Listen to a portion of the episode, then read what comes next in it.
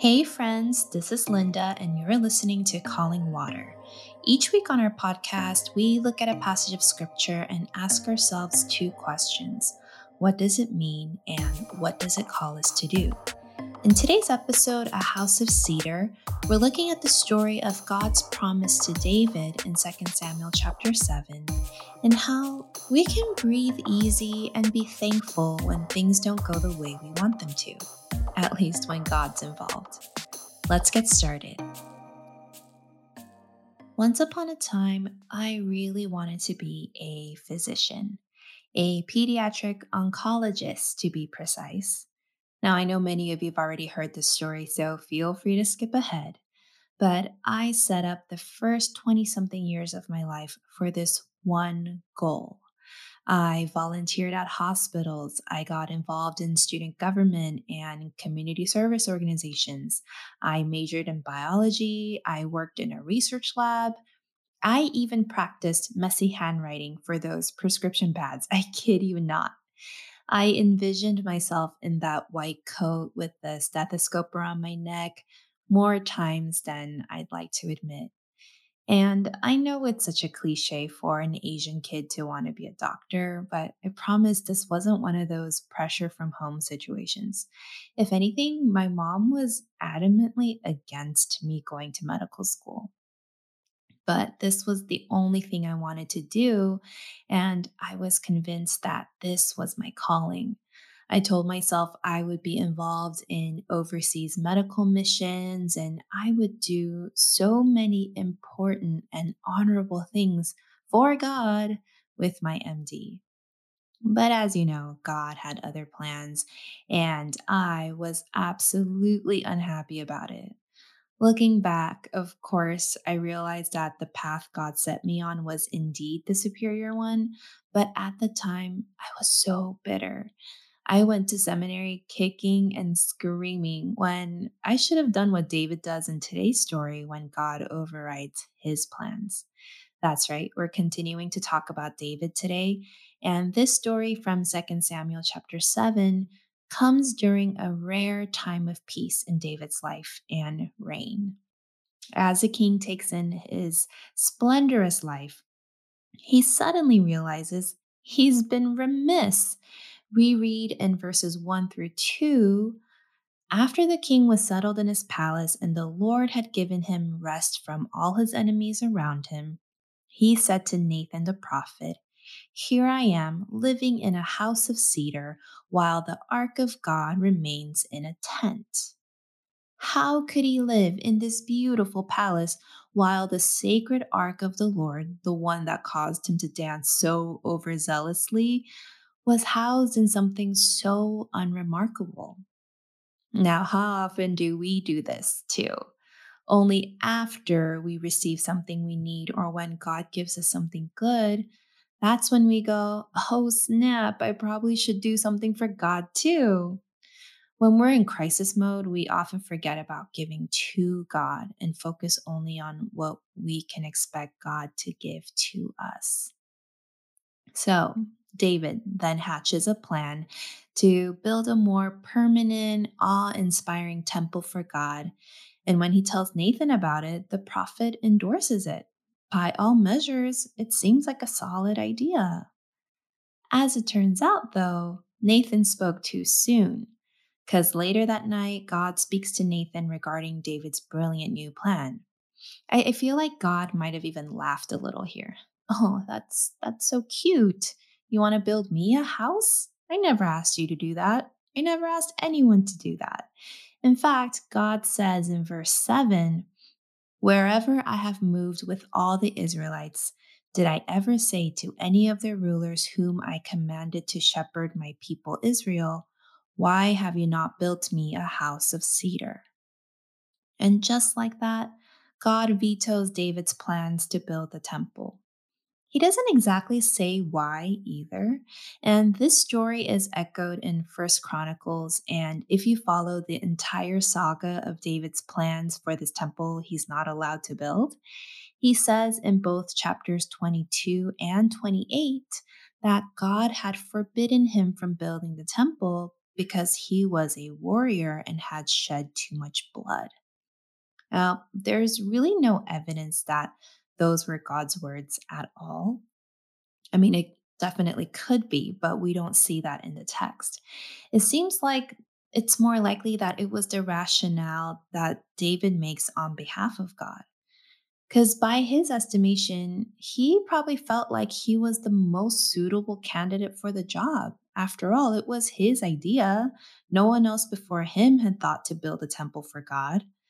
So the fact that God doesn't want him to do it, well, it must be because he's killed too many people in battle. Yeah, that must be it. Have you ever experienced something like this in your own life? I know I have. You set up these noble goals for your life, and we tell everyone we're doing it for some kind of glorious purpose. Sorry, I just watched the season finale of Loki, so that phrase is fresh in my mind. And we say we're going to set up a business, go to medical school, donate to charity, all in the name of the Lord. But for some reason, things just don't work out. And then we make up all these reasons to make ourselves feel better about why things didn't pan out the way we planned.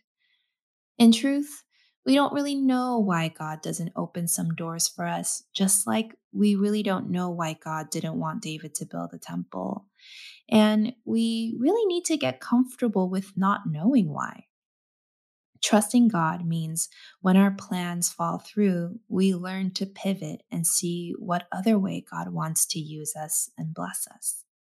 With David, what we do know is God didn't even want a temple at all. But what I find fascinating about this story is that God doesn't just say thanks, but no thanks.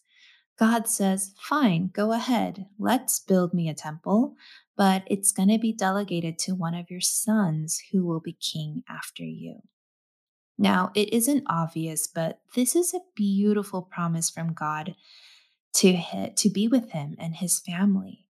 By ensuring that one of David's offspring will be the one to build the temple, God is letting David know that his kingly line will continue.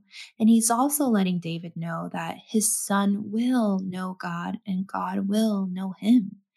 And we'll talk more about how God kept this promise as the task goes to David's son Solomon when we start our series on Solomon next month.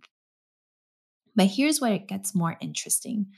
God is not just talking to David about a building project that will happen in the next generation.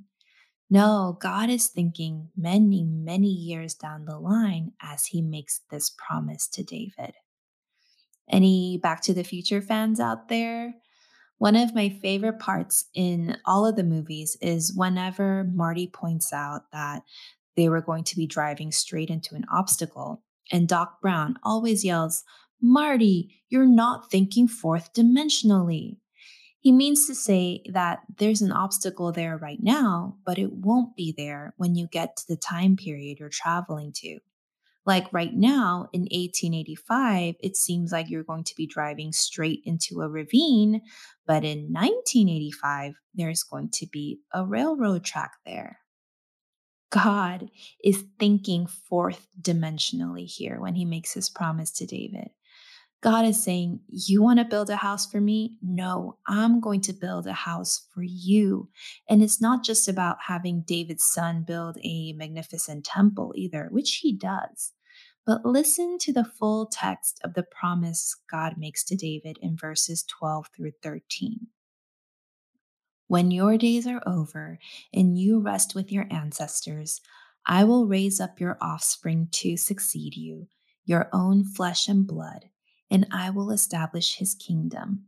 He is the one who will build a house for my name, and I will establish the throne of his kingdom forever. Yeah, this is totally talking about David's son Solomon, right?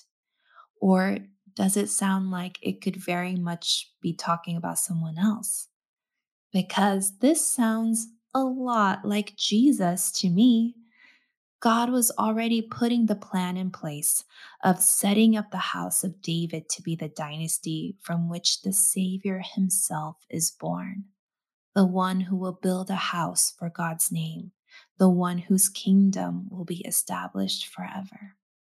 Isn't that incredible? So, what does this story call us to do? First of all, I am reminded that God should never be an afterthought. We are quick to praise and give when things are on the up and up, when God has given us rest from our enemies, whether those enemies are real people or specific hardships. But let's not wait until we've achieved everything we're striving for before we turn to God. Don't wait until you get that perfect job, meet the perfect spouse, have kids, and whatever other milestone to serve God. Honor God first and watch as God's faithfulness does something in your life you never could have done on your own. Secondly, I'm reminded that our ways are not God's ways, our thoughts are not God's thoughts and I am paraphrasing from Isaiah 55 8. But humans have this annoying, egotistical tendency to speak on God's behalf with words God had never spoken. We assume God wants what we want, so we do for God what we want to do. We make God in our image when it should be the other way around.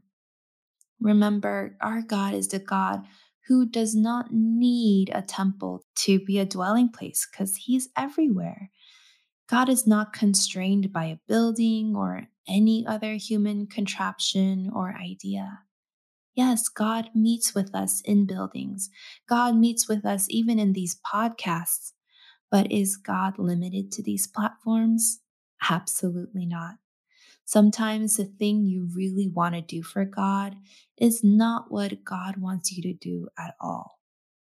Instead of trying to get God to move in the way we want Him to, move out of the way and let God's will be done on earth as it is in heaven.